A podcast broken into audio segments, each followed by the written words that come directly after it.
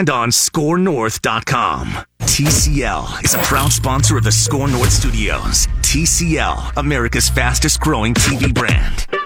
I always enjoy bringing you the latest. This is The Scoop. It's The Scoop with Darren Doogie Wolfson from 5 Eyewitness News. And uh, we go. Hello, Scoop Podcast faithful. It is Friday night, the 24th of January, right here on Score North on 1500, scorenorth.com. This is Scoop Podcast episode 276. We are now going on nearly four years strong. We debuted this podcast April of 2016. They haven't kicked us out of the studio yet. Sunday will be a fun day at Williams Arena. The Gophers finally, after all these years, will put number 34, Willie Burton's likeness into the rafters. Yes, you need to have your degree, but he went back and got his degree a few years ago, actually 2012. Why didn't this take place 2014, 2015, 2016? But it is finally taking place. Make no mistake, Willie Burton, 1986 to 1990, is one of the all-time great Gophers. Certainly one of the all-time great Gophers scorers, among the best scorers in Gophers history. His junior year, he led the team to the Sweet 16. His senior year, he led the team to the Elite Eight. What an epic game. 93-91, they lose in the Superdome in New Orleans to Georgia Tech. Dennis Scott had like 40 points that game. Kenny Anderson had 30. Willie Burton had 30 something. The Gophers were oh so close. March of 1990. We're near the 30 year anniversary. They were so close to making the Final Four. Anyway, Sunday will be a special day where they will honor the Gophers will Willie Burton. I was with Willie Burton on Thursday morning in Burnsville. He was giving a motivational speech to high school students. I caught up with Willie after that speech. Here's my conversation with Willie Burton. Willie, here's how I know that you're the man. you had all these high school kids just mesmerized, captivated by your speech. When it comes to inspiring and motivating youth, how much pride do you take in that? I take it a, a, tremendous amount of pride in inspiring and motivating youth. I take the same amount of pride I did as a basketball player, uh, even more so, because now you're dealing with instilling information that could save someone's life one day. How did you come about doing this? I mean, we know that you went back to school. You were so close to getting your degree. You go back, what was that, 2012? You end up getting your degree. Mm-hmm. Now you're close to getting your master's, I heard? Yes. And I mean, how did you get involved in, in wanting to motivate the youth? Well, in motivating the youth, you have to serve as an example, uh, leadership. Uh, also, understand the topic that you're talking about. You can't give out something that you don't have. And I find it interesting for me to gain as much knowledge and understanding as I can about the topic and the subject that I'm dealing with.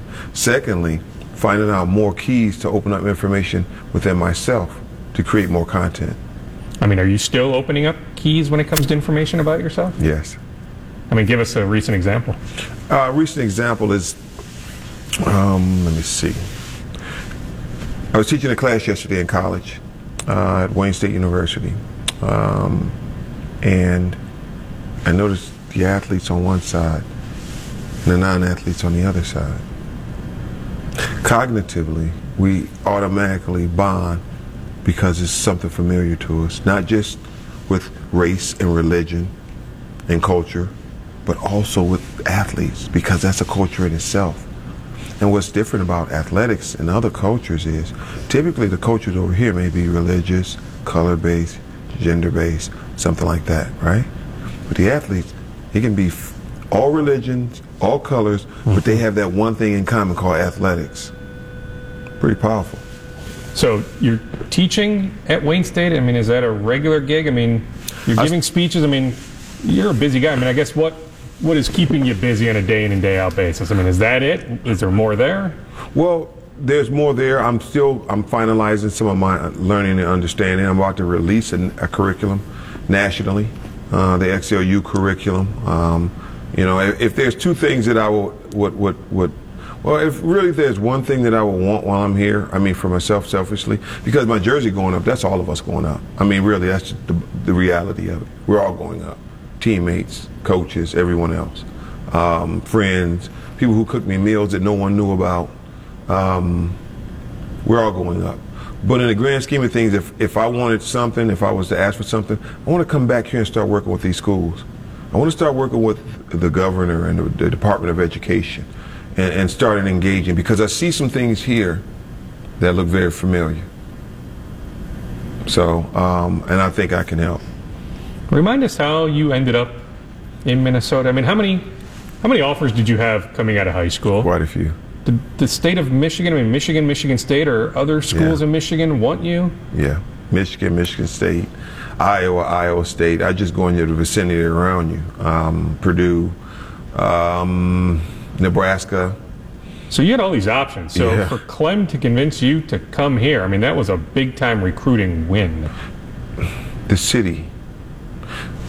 The opportunity came because two of my two of my high school coaches, former players, are here. Charlie Charlie Hallman, the Minnesota writer, sports writer, I think. Mm-hmm. Charlie Hallman and Larry Ellis. Charlie Hallman was a writer. Larry Ellis, or Lawrence Ellis, was a scorekeeper with the Gophers.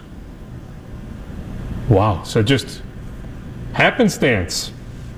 Small world. But more importantly, more importantly, you know, I think you underestimate the power of the Twin Cities. For someone who's been trained the way I have, is to go to school um, and use school as a tool to better your life and the life of your family. You, you did the platform and the stage here is insurmountable. And at the same time, here's something else: you have no competing schools.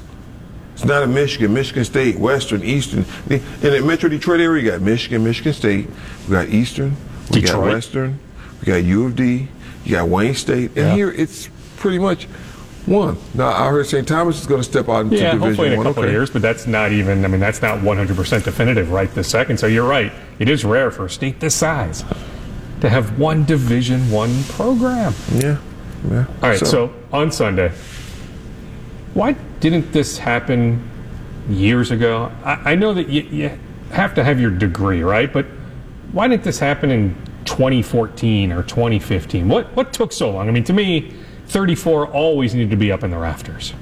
You have to wait your turn. There's no way I go up before Randy Breuer.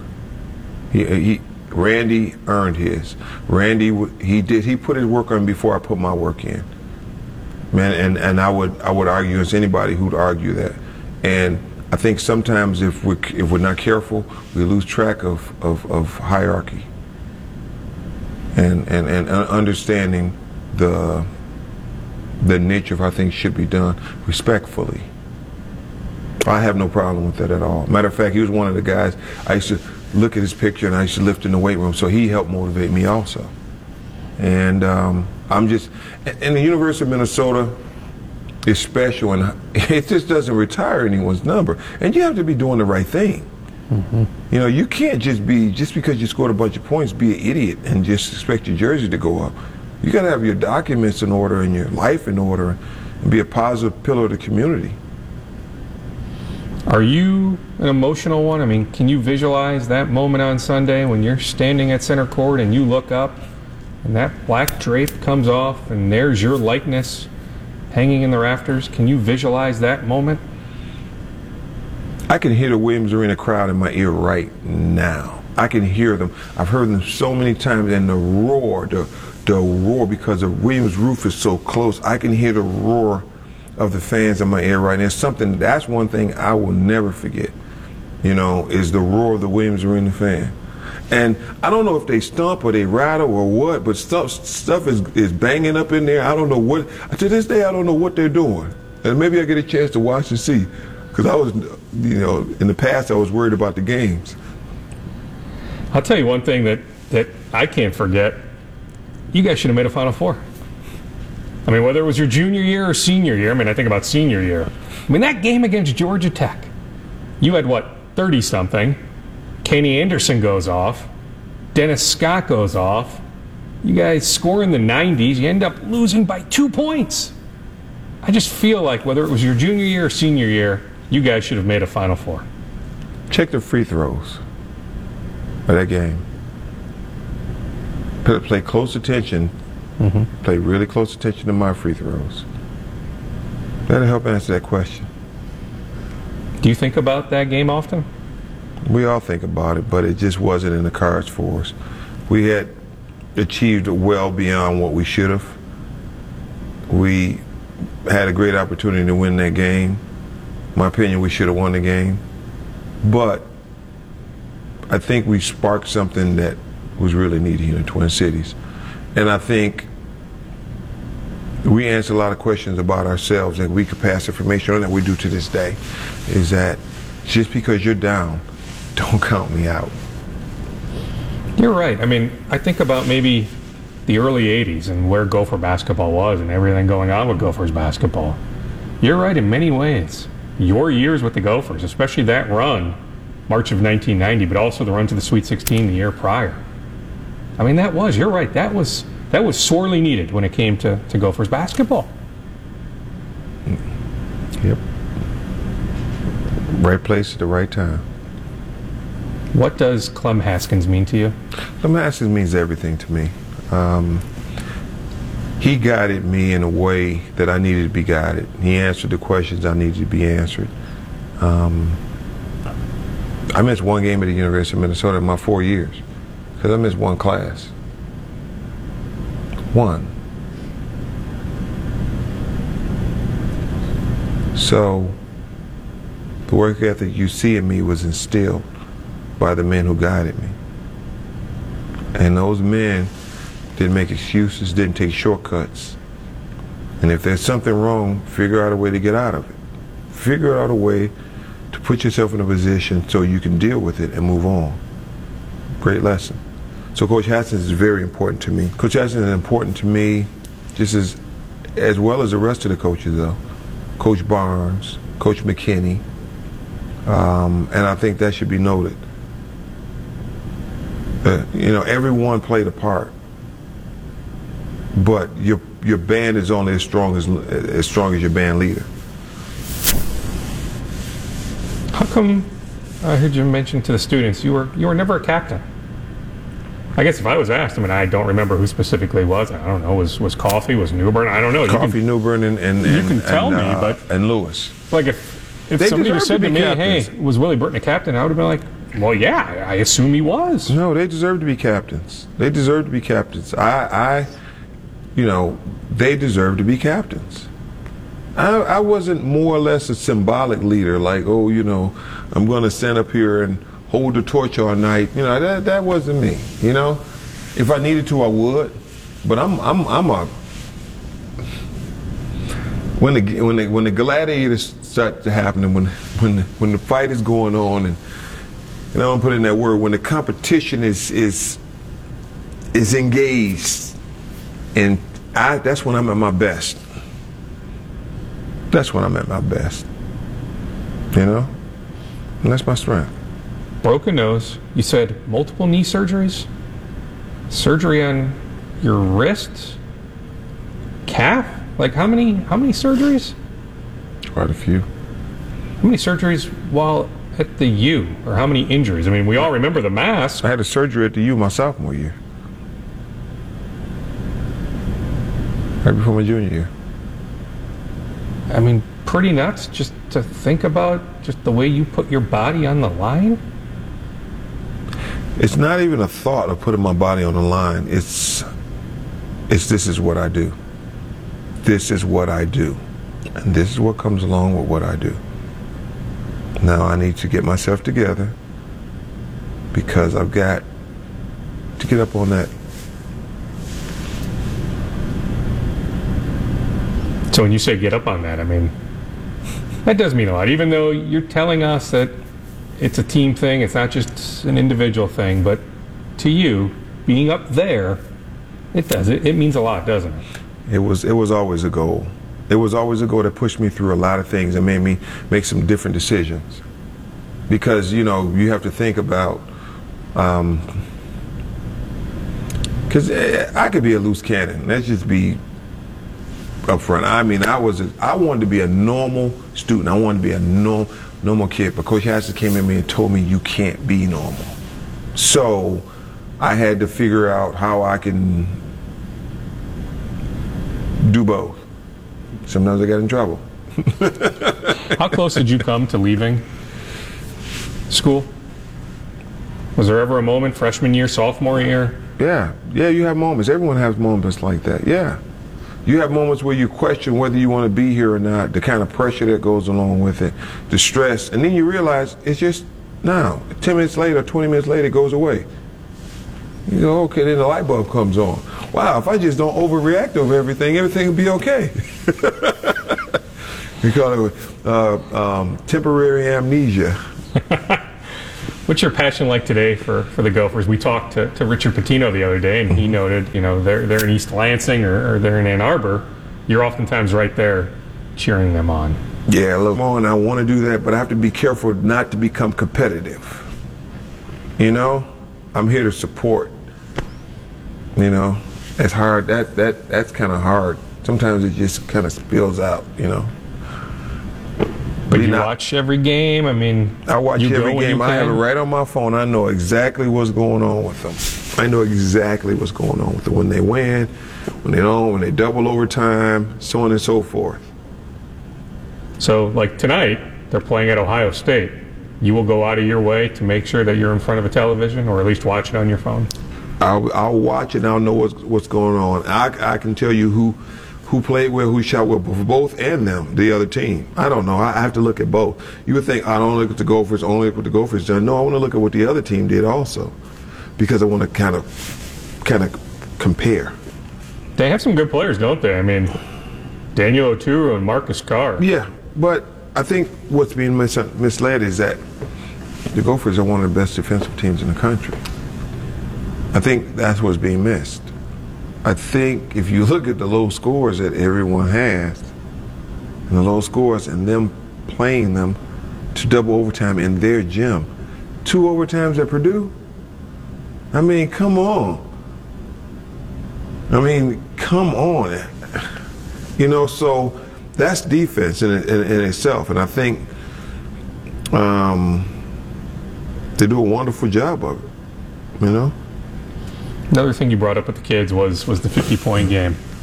So correct me if I'm wrong. So the Miami Heat let you go, right? They just said, unfortunately, Willie, we're, we're done with you. They send you on your way. Well, I still had a contract with them. Okay, so they, they release you though, right? And Philadelphia. I didn't want to be there. Okay, See, this is but some... Philadelphia then picks you up. Yeah. And it was like, was it just a couple months later you dropped the 50 bomb on Miami? Yeah. But I've been talking with them for a year about releasing me. This that, that wasn't anything new. I've been talking with them for a year. I mean, I, it got to a point where I was literally wearing shirts. You know, so shirts that like said "free me" or what? I still got it to this day. Yeah, yeah. I don't even want to talk about it. I got it from the Fish That Saved Pittsburgh. That's where I got it from. And I should have never watched it as a kid because I used that as, oh my God. You're young. You don't know what you're doing. And it's like, yeah. But that's where I was with them and they were with me. And, um, you know, it was a good time, though, don't get me wrong, but it was just kind of time. It's just, it's just kind of time. Well, what's it like when you're in a zone like that, though? So, okay, so you score 50 something points. You mentioned it to the kids, and I know it. It's, it's 19 field goal attempts. That's never happened in NBA history, right? I mean, normally you score 50 something points, you have at least 20, if not 25 or 30 field goal attempts. You score 50 something points with 19 field goal attempts. A lot of threes. Half of them, half of them were eight with three pointers. You still need to make them though. Yeah, half of them were three pointers. What's it like being in a zone like that? Man, when you get green lights, you it's different. Let me, let me put it that way. It's much different than when you get green lights to score, you don't worry about misses as much. You don't. And you have a freedom to, to kind of score. And, and from that point on, I had that kind of freedom to, to make my way to do the best, you know. But I, I mean, even the year before that, I could score 20 points in 20 minutes. So when I'm, if you start adding it up and equating it, I was capable of that, but I was never needed to do it to that extent. And at that night, and I think I had, I mean, I was scoring 40 and I mean, it was, I was scoring points. You know, you just make everything. I mean, I'm coming off the bus going. I mean, you're right. I mean, you could score just like that. It actually surprises me that you're not number one in Gophers history in total points. You're up there, but you're not one. No, I had. It six, surprises me. Well, let's let's say this. I had, I had Bob Martin, Richard Coffey, Melvin Newbern, Kevin Lynch, Shikenjanski? No, Bob Martin. Yeah. I had five of my teammates playing the NBA. Oh, okay.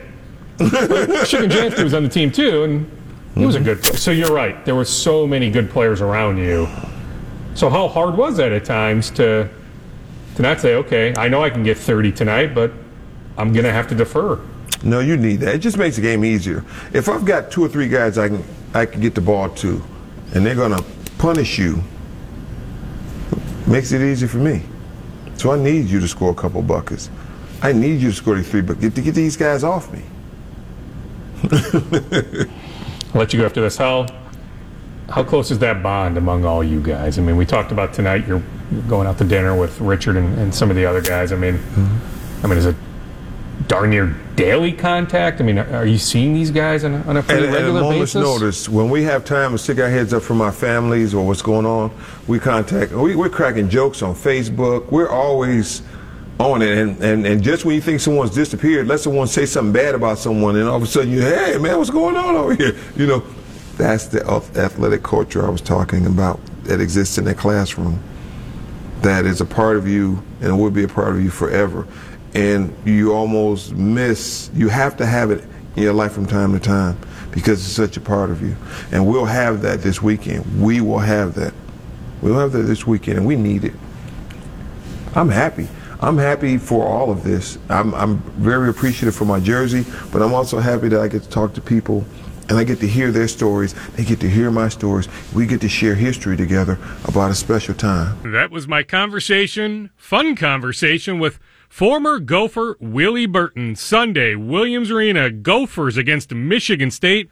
The Gophers finally, it should have been done years ago, finally will put Willie Burton's likeness into the rafters at Williams Arena. Number 34, Willie Burton, will live forever in the barn. Let's continue in this first segment of the Scoop Podcast, episode 276 on this Friday night, with my conversation from Monday with Twins pitching coach Wes Johnson. I caught up with Wes on one of the legs of the Twins caravan. My brief conversation with Twins pitching coach Wes Johnson. And here it is. Wes, I suppose with this week, with Twins Fest, with you being back in town, I mean, is this really when things start to ramp up for the 2020 season? Yeah, you know, I mean, this is when, for me as a, you know, personally, I get really starting to really get excited. Um, no, they've been they've been going pretty much since uh, November for us. You know, we start to look at stuff. Uh, Rocco and I start talking about, you know, what, what do we need to do different, if anything, with some guys. And then you're looking into free agency and all those kind of things. But no, Twins Fest, you, your blood starts pumping. You're like, all right, it's close. Let's get let's get going. How much have things slowed down for you? Like I think about this time last year, how much of a whirlwind it must have been. Are things now, you know, in terms of just slowing down? Is that an accurate assessment? No, yeah, it's very accurate. I mean, it's slowed down for me now. I, it's not that you, you know, you never think you know it all, but um, yeah, you've got a better idea of what you're going into, and um, so yeah, it makes it a lot easier, and it has slowed down. Sure has. What's this offseason been like as you see, you know, whether it's a Zack Wheeler come off the board or a Bumgarner or a Ryu, and you're like, okay, how are we going to help the pitching staff? But then, lo and behold, you get this guy who actually should have multiple gold gloves, if not for Adrian Beltre, this guy that will help the pitching staff just in a different way in Josh Donaldson. Well, you know, I said last year in spring training, I said, for example, Byron Buxton, if he plays 150 games in center field, we're, we're a better pitching staff if we don't change anything. And uh, I'll make that comment about Josh Donaldson as well. You know, you, you look – we get a healthy Byron Buxton back, and you get a Josh Donaldson at third base, and, and you're instantly better as a pitching staff just because of their defense ability.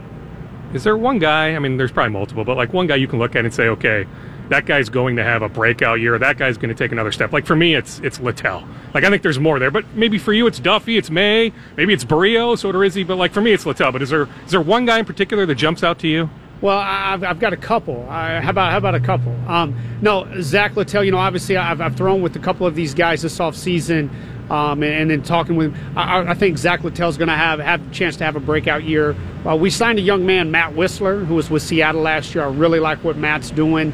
Um, I think he has a chance. And then, of course, you know, we need Tyler Duffey and Trevor May and and Taylor Rogers and Sergio Romo and Tyler Clippard and those guys to continue to do what they've been doing. But yeah, there's some bullpen guys down there without talking about, you know, a Graterol or a Cody Stashak's another guy. There's three or four of these guys who could have a really good year. What is the plan for Graterol? I mean, is it to maybe start him in the minors and, and, be a starter and work his way up to the major league level at some point during the summer? Uh, you know, we've got a couple things we need to figure out with, with him as far as is his role. Um, we know right now we, we feel real confident he can help us out of the bullpen. We'll just have to see how that progresses through spring training. You brought up Clippard's name. As you assess Tyler Clippard, what will he bring? Uh, I, I joke this this guy can roll out of bed on Christmas morning and go get three outs in a ball game. Uh, no, he's just a professional. The, the, my short time around Tyler, I went down to Tampa and threw with him uh, a couple weeks ago or a week ago, I guess now, and and very very professional. Knows what to do. Knows his routine. Knows uh, everything. How to get his body ready, his arm ready, his mind ready, and and, and you take all that into consideration. I'm really excited we have Tyler. He's gonna he's gonna be a, a great piece in that bullpen for us. Another newcomer, Homer Bailey. Your thoughts? Yeah, I've talked to Homer obviously and talked to. I'm really excited about Homer. Uh, I think he another guy who could really not. Is it is it hard or is it uh, fair to you know say this guy could have a great year? He's got two no hitters under his belt, but I think talking with Homer, he, he did a few things different in Oakland without getting into those, uh, and he had a really good you know second half of the season last year. We're going to try to continue to carry those over, and and hopefully um, he'll have a, a good year for us. Rich Hill to me is like a really nice lottery ticket. I mean, hopefully he's okay after that surgery in November. Like you look at his numbers the last handful of years, he's right up there with a lot of guys. I guess it just comes down to how will he respond after the surgery. Yeah, th- that's the biggest question mark right now. I mean, you know, talking with Rich, I mean, this guy's a competitor, man. You can you you feel it when you're talking to him on the telephone, and and uh, yeah, w- the biggest question mark is how's he going to respond after surgery. And then on Berrios, is there another ceiling there? I mean, so good for so many stretches, but then I think about his start in the playoffs, and that's not fair, right? Yankee Stadium, that bandbox, that lineup, but like, there's a part of me that says there's still more there with Jose. Yeah, Jose and I have had some good conversations this offseason. We, we, we changed his plan up a little bit. We're, we're going to get more out of him. That's our plan. Hopefully, we will, right? And um, uh, no, I, I, think the ceiling is still very high for Jose, and, and we're going to continue to work. And, and, and let me tell you, this guy works nonstop. We, we almost have to peel him back and slow him down. But we've changed a few things with Jose this offseason. I'm really excited to see how he comes out in spring. And then I'll just leave you after this. I mean, there's a lot of fans clamoring for yet another starter. Like, okay, yeah, Josh, but like, is there more there? I mean, from your from your you know conversations with the front office and with Rocco, do you sense that they're still maybe looking at another starter? Uh, you know, I, I don't get caught up too much in that. I really focus on what we have. I really like our young guys: Devin Smeltzer, Randy Dobnak, Lewis Thorpe, Sean Poppen. There's a couple other names I, you know I can throw out there, but um, hey, we're gonna I'm gonna work every day with what they give me, and, and if we get another one, great. If we don't, great. We're going to be fine. Twins pitching coach Wes Johnson. He just brought up the name Randy Dobnak. I also had a chance to catch up briefly with Randy on Monday. We actually had to do the interview outside. It was freezing on Monday, so here is my brief conversation with Twin starter Randy Dobnak. Looking at like where you were January of 2019 compared to January of 2020, is it just crazy how much has changed for you? Yeah, I mean everything has changed. Like from you know, I got married. Baseball has completely changed. You know, this time last year I was actually in Fort Myers already, uh, going to some camps. A, a velo camp was the head. You know, just preparing for the season. You know, just trying to, you know, get a spot out of spring training and you know high double A wherever it would be. And this year it's like okay, now I have an actual chance. You know, to break camp in the big leagues. You know, it's really exciting. Um, my family's excited. and My wife, she's really excited. I mean, just overall, it's been an incredible year. I mean, how do you look at things? I mean, with Pineda still serving his suspension, with Rich Hill out, it looks like you know, like multiple starters are needed. Even if there's some off days, at least minimum a number four starter is needed. Yeah. You know, late March into early April. Like, how do you how do you size up things? I see it as you know, there's right now. There's like you said, there's two open spots. Um, the, our one through three guys. I mean, they're they're set and they're really good but like Pineda and Hill, they're going to be out a little bit. Um, so for me, it's like you know, there's two open spots, and if I can perform well enough, you know, in spring training, you never know what can happen. I mean, look at last year; you never know what can happen. So yeah, I mean, that's I mean, it's exciting. Never in a million years did we think you'd start Game Two, right, of of the divisional series. As you look back at Game Two and your start at Yankee Stadium, what what stands out now? A couple months later. I mean, it's I, me and my wife always talk about. She's like, "You realize you pitched Game Two at Yankee Stadium?" I was like, yeah, I mean, it still you know blows my mind just the opportunity that came up for me, you know, just to have that experience. I mean, something I always remember, and I'm really hoping I get another chance at it. What are you working on? Like, are there certain things you're working on this winter? Your conversations with Wes, others with the Twins. Are there certain things you're pinpointing that okay, I need to work on this and continue to work on it when I get down to Fort Myers? Uh, for me, it's just about being consistent. Um, you know, I'm a strike, I'm a strike thrower, so I need to work on you know locating inside, outside with all three of my pitches. You know, fastball, slider, and changeup or sinker, I guess.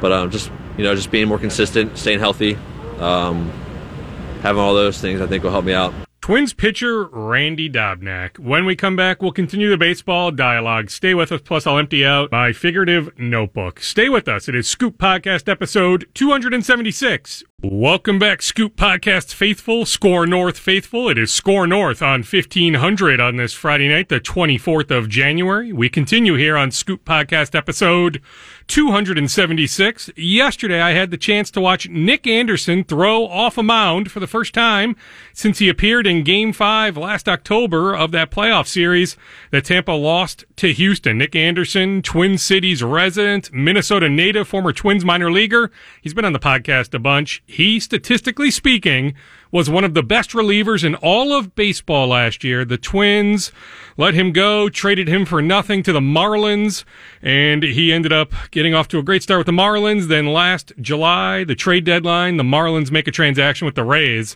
The Rays picked up Anderson, and as good as he was in Miami, Anderson was even better for Tampa August, September into October. So anyway, yesterday was the first time he threw off the mound. He's thrown some flat ground stuff, but yesterday was the first time he threw off the mound since that game five loss against the Astros. Anyway, after he threw off the mound, I caught up with Nick Anderson, the Upper Midwest Player of the Year. He was honored at last night's Diamond Awards. Here's my conversation with Rays reliever Nick Anderson.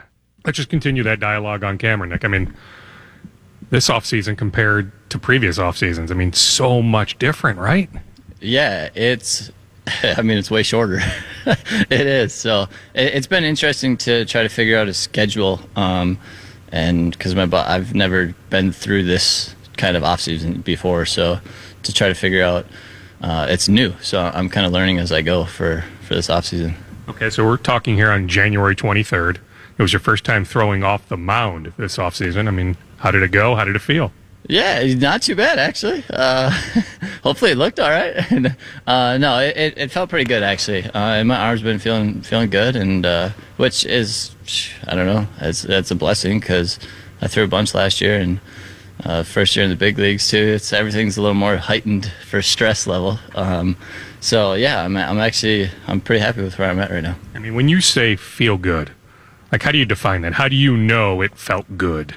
Just like no aches and pains really. Or you know like not just dead and, and sore. Um, and just yeah body body feels all right. So um, yeah it's as far as like mechanics and like rhythm and that kind of stuff that that's never gonna that's never gonna be like spot on right away. I guess for some people maybe but for me it, it's always after taking time off um, you kind of just that's you work through that and kind of kind of got to find that again. Yeah, I mean it makes sense. I mean that's what spring training is for, right? When you get down to Florida, you've got many weeks to prepare for you know opening days, not until you know March 26th or something like that. Yeah, um, you know, I and I, I still feel like I, I got to be ready and make a team. Um, so it's it's kind of where it's like towing the line a little bit, um, you know, because I, I, don't like to plan on anything. Um, and take anything easy like oh yeah I, I got a spot or, or, or anything like that you know? Um, I still got to go in and make a team.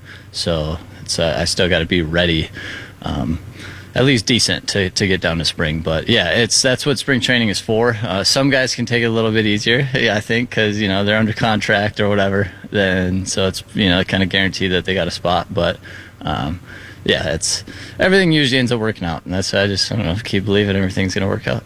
I mean, I think everything will work out. Like, where does where does that attitude come from? Like, I can sit here and say, like, one hundred percent, you are a lock to be on the twenty-five man opening day roster, but like in your mind, you don't feel like you're a lock.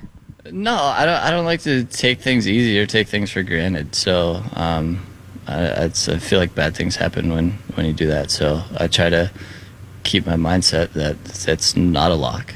Um, whether people, I always joke around about it, but and people are like, "Shut up, shut up," and I'm like, "No, seriously, like that's that's my that's my attitude." Um, you know, I think even if I had signed a deal or whatever, you know, it's I still think I would still have that attitude, like I'll have to make a team.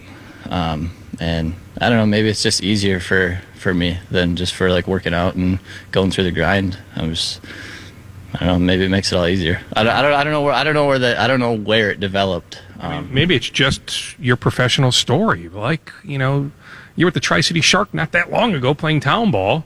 Like, you're a great story of perseverance. So why would you ever just rest on, hey, I'm guaranteed this when you've always had to fight for stuff?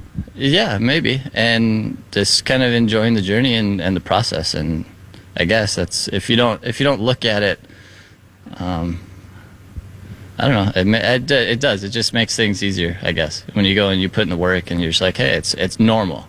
Um, and then because I, I kind of look back this off season, I'm like, man, it's I don't know, it's January 23rd already. I'm like, I don't even know what I've been doing, but I've been in the gym. I've been doing stuff. Um, but I think it's just so so normal at this point. As you look back at last year, how enjoyable was last year? I, I've definitely had a little more time for it to sink in, um, and it's it was nothing short of awesome, really. Um, it just, yeah, I guess finally to to make it and then obviously perform well too. That always makes things better. you know, you, you don't usually talk to too many people that perform well and they're like, "Oh man, it sucked." Um, no, right, right. So no, it was uh, it was awesome, and uh, it's I'm looking forward to this year and just you know trying to try to play as long as I can. Is it tougher to make the majors or maintain your spot once in the majors? I don't know. I'm only a year under my belt. You maintained it for the duration of the season. for the year, for the year, yeah. Um, I, I don't know. I think it really fluctuates for different different people. Um, you know, it's higher draft picks, whatever, um, and you do good. It's you know they tend to move those guys quicker. Um, that's just the business, and that's the way it is. So uh, it, it kind of fluctuates. I personally think that. Um, you know, we'll see what this year brings, and hopefully good things. But it's, I know that's, I feel like that's been a discussion for a long time. Is, is it, you know, they say it's easy to get there, but it's not easy to stay there. Um, but I, I treat it just like any other level, really. Um, you got to perform at any other level to stay there. So what, what really is the big difference? When you think about 2020 and you talk about this year, what are some goals you have for this year? just stay healthy and be able to help the team as much as I can, throwing um, throwing as much as possible, and I guess kind of just like last year, really. Just I'm surp- I was surprised myself that what was it, sixty after playoffs, sixty eight appearances or something, or whatever, something like that. Um, so I was, I kind of surprised myself. I was like, hey, I made it all the way through healthy, and uh, you know I've been super fortunate uh, and been been healthy for you know haven't really had any bad things happen. So um, yeah, just just have another good year and have fun, enjoy it again, and uh, uh, make some more memories with some teammates and, and coaches, and just yeah, just have a good time and play baseball. Really. That was part of my conversation yesterday with Twin Cities resident, Tampa Bay Rays reliever, one of the best relievers in baseball in 2019, Nick Anderson. I was at a luncheon earlier today hosted by the Twins. I talked to a number of Twins luminaries, including owner Jim Pohlad. Here's my back and forth from earlier today with Twins owner Jim Pohlad. Mr. Pohlad, I mean, as exciting as last year was, I mean, I don't know what your expectations were at this point last year entering the year, but now seeing what took place, like what's your excitement level heading into the 2020 season? Well, first of all, I, gu- I guarantee you that all 30 owners have high expectations going into every year. Our expectations, I mean, last year at this time, we were clear we were com- weren't coming off as good a year in 2018 as 2019 turned out to be. So, do we have high expectations? Yes, but we always do. And is it going to be a 100 plus win season? I don't know, but I hope it's a, a division championship season. And that's the most important thing. investing all the money you've invested this offseason, you know, with Josh Donaldson at the top, but I mean, among all teams in baseball, you guys are top five in money spent this offseason. What sort of message does that send the fan base? I'm sure you're aware of this, that people out there, perception and reality, have always said, oh, those Pohlads, they won't spend the money. What message does this send the fans that, yeah, you will spend money? I mean, it, uh, it's, it's just all it does is reaffirm what we've told the organization all along that we will. upon their recommendation and an ability to get a transaction done. And so the credit is to Derek and Thad and to Josh Johnson and his agent to be willing partners and then ultimately conclude the negotiations.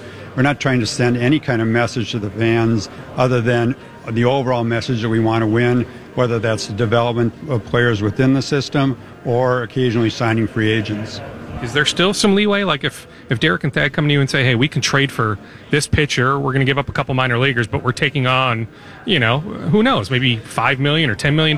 Do they have that sort of flexibility? Definitely. I mean, I, I'll be the first to admit I fall into the, the trap of falling in love with prospects. And so the you know you hear about some of these players for a long period of time if they're you know drafted out of high school, and then you know when somebody comes and say, well, we have to give up X, Y, or Z, that's hard.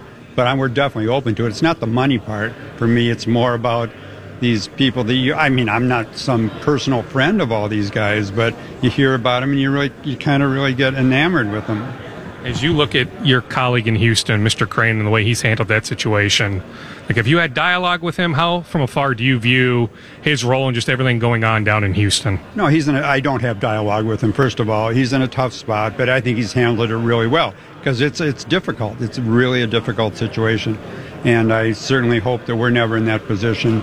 But I, if if we were um, and handled it the way Jim hands, I'd be happy. I mean, any questions you have for like a Marwin Gonzalez, who's on your team, who was a member of the Houston Astros? No, I don't have. I, I don't. I mean, I love Marwin Gonzalez. I won't say he's my favorite player, but he's right up there. So well, my questions would be about that kind of stuff. Who is your favorite player? I'm not going to say.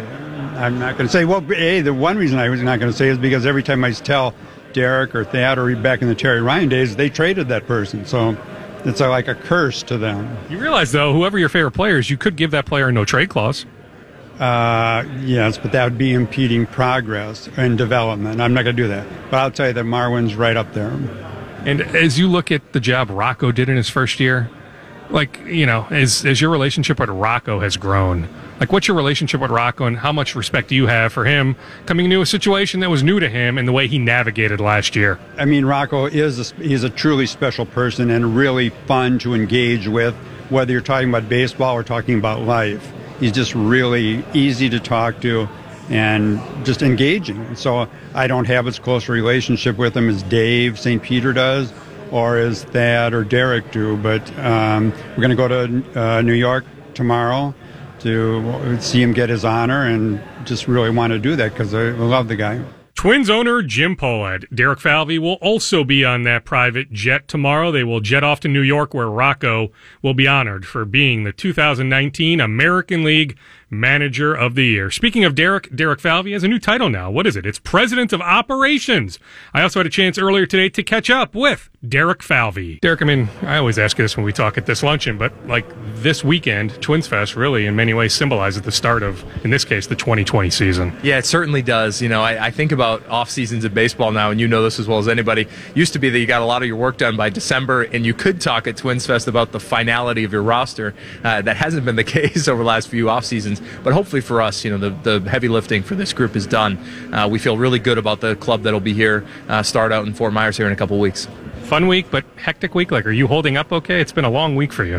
Definitely. I, I think back to uh, the beginning, whether it's caravan stops or, you know, other other events that we've had, uh, at Josh Donaldson press conference and then dinner that night. You know, I haven't spent as much time at home as I'd like, my wife would like, uh, but certainly it's, it's, it's, it's exciting. You know, we're, we're in a great spot. I get a chance to go on Saturday night to, to honor Rocco, be a part of that for manager of the year. So uh, we'll take it. If, if good things are happening around Twins baseball and people are excited, I'll take it. And your excitement level, I mean, I don't know, call me nuts, but I think you maybe could have had the Red Sox job if you wanted this winter. You chose to stay, you signed a new contract. I mean, just everything, you know, everything you experienced both off the field, on the field here in this community, just, you know, further, you know, solidify that hey, I want to be here long term? Yeah, I, you know, when I got here a few years ago, you know, the way I've always looked at it, Jim Pohlad and Dave St. Peter and the Twins organization took a chance on me. Um, you know, I was nobody, and, and, I was somebody that was just working really hard for the Cleveland Indians to try and make them the best they could be. When they took a chance on me, you know, that was something that really it means something to me, and then loyalty means a lot to me. And so uh, I'm excited about this organization. I'm excited about the people we have in it. I love the partnership with Rocco. I love the partnership with our ownership. And at the end of the day, I, I love the Minnesota Twins, and uh, this has been a great place for my family and I, my wife and I, my, our two kids, and uh, I, I'm just excited about the 2020 season and beyond. Coaching staff wise, Rouse and Gunn, Shelton Gunn, how much will you miss those guys? Oh, I, anytime you have tremendously talented staff members, you know, I think about Derek Shelton and James Rowson and Jeremy Hefner as well. You know, these guys are, are were huge impacts on our team, but our job is to continue to find ways to to plug that because the, those people may get opportunities elsewhere. I was I was the beneficiary of that in an organization that, that grew and developed people really well, and sometimes they moved on to other organizations and leadership positions. I'm proud of those guys for sure. Now it's Mike Bell's job and Edgar Varela's job and you know and, and Bob McClure's job to take on those roles and really impact us. And I'm excited about the crew we have that growth when it comes to the front office. I mean, do you like the way that the front office, you know, I mean, the synergy you guys have, the growth. I mean, like I think about a guy like Daniel Adler. Like I'm convinced it's when, not if, he'll be a general manager or president of operations, whatever the title is. But like to me, it's it's a matter of when. Like he will lead an organization. Do you like the way that, that you guys synergize there in the front office and the growth in the front office? You know, my my goal is only to hire people who could do my job better than me. So seriously, I, at the end of the day, if we're hiring people who we think are stars who can continue to grow and develop and want to learn and get better, Daniel's one of them. Jeremy Zoll's another. I mean, there's so many others within our group that are going to continue to get better and impact. And again, I, I, just reflect on my own experience. If I didn't have mentors and people that cared about my development in that way, I wouldn't be standing here today. I think the sign of a great team and a great organization is one that does have people leave and, and pursue opportunities and get a chance to do a job that is, is a tremendous opportunity for their life and their career. That's my goal, is to try and create a culture and environment that keeps churning out great people in the front office, great people in our clubhouse, great people in our minor league development staff, because that will mean we're doing something right. Are you still looking for a starter? I just talked to Jim. He said you've got some financial flexibility if you want to utilize it. Well, I would say this, and I've said this before, and it's probably a broken record for you guys, but I don't turn off my phone. So, you know, until we uh, until we're playing games in really in late March and April, and whether it was Marwin Gonzalez last year in the middle of spring training, Lance Lynn the year before, you just you never know what opportunities are going to present. I couldn't have predicted those either of those two things uh, at this stage of, of the offseason last year and, and the year before. I just I will tell you that our job is to try and find ways to make this team better. We'll continue to think about ways to do it. This could be the vast majority of the club that we break camp with right now, but it doesn't mean we're going to stop having uh, having conversations. How about some injury updates? I mean, I guess it would be Buxton, Polanco, Marwin, right?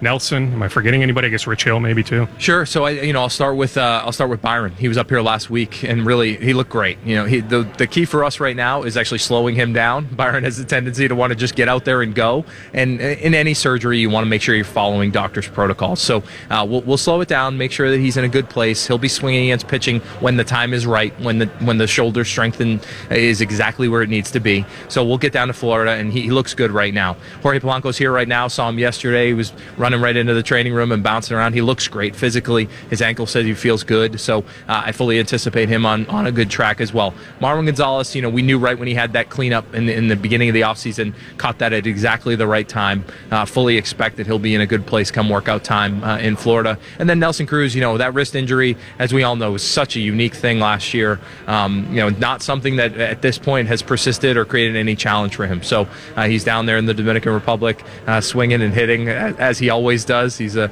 bit of a um, we talk talk about baseball vampire. Just wake up, eat, sleep, and swing. You know, so that's all he does. And and I would say that we feel really good about where we are in terms of Rich Hill. You know, he's somebody who's coming off of a, a procedure that we know will not allow him to start the beginning of the season. We're fully anticipating that. If all goes well, we're hopeful he's pitching and throwing uh, more in rehab in, in, late May and early June. You know, we'll see where that goes. Uh, I don't want to rush that, but I would say that that could be a target. It's certainly Rich's target in his mind. But we'll take that as he starts to throw, we'll get a much better idea of what the timeline looks like. Let you go after this. Brusdar Graterol. Chances in your bullpen March 26th. I mean, I guess how do you balance? I mean, there's got to be a finite amount of pitches and innings you want him to throw. Sure this year. So how do you balance maybe you know grooming him as a starter in the minors versus you know that he can help you immediately in the bullpen? Well, I think you know he's a young kid and he's got great pitches and he can and he really showed last year pitching in the playoffs for us that he could handle the big stage. So for us, we look at it. Sometimes a guy, and especially in this day and age with the way bullpens are used and the way now we have the three batter minimum and there's going to be some different conversations. You know, a multi-inning bullpen piece is incredibly valuable to a team, and sometimes that allows a guy to continue to start somewhere down the line line too because he's been able to carry some volume. So anything in between, whether it's one inning or five innings or anything in between, we're open to that for Bruce Brusdar. And we're going to be really sensitive to what we think is best for him in his development as we go forward. Twins president of baseball operations, Derek Falvey. We appreciate Falvey, Pohlad, Wes Johnson, Randy Dobnak, Willie Burton for all joining the Scoop podcast. Selfishly, I filled in on SKOR North, SKOR North Live on what day was it? Tuesday, noon to two. If you missed it, I had a great conversation with Josh Donaldson's good buddy, pro tennis player, Mardy Fish. Sam Mitchell was on that show. He was great on the Wolves. I had Brian Lawton, former Tampa Bay Lightning general manager, on the show. He now does great work for NHL Network. He was great analyzing the Wild, laying out scenarios as Bill Guerin navigates the trade waters here, leading into the trade deadline of February 24th. Inevitably, the Wild are going to make at least some sort of trade. I mean, that is the expectation. As for the Wolves, they are demanding a lot still for Robert Covington. Gerson Rosas is working the phones pretty darn good. I guess I would be mildly surprised if he doesn't find some sort of trade out there to make by February 6th. And it remains the same. Just about every team among the top 12 has some level of interest in Robert Covington. But yes, it is true.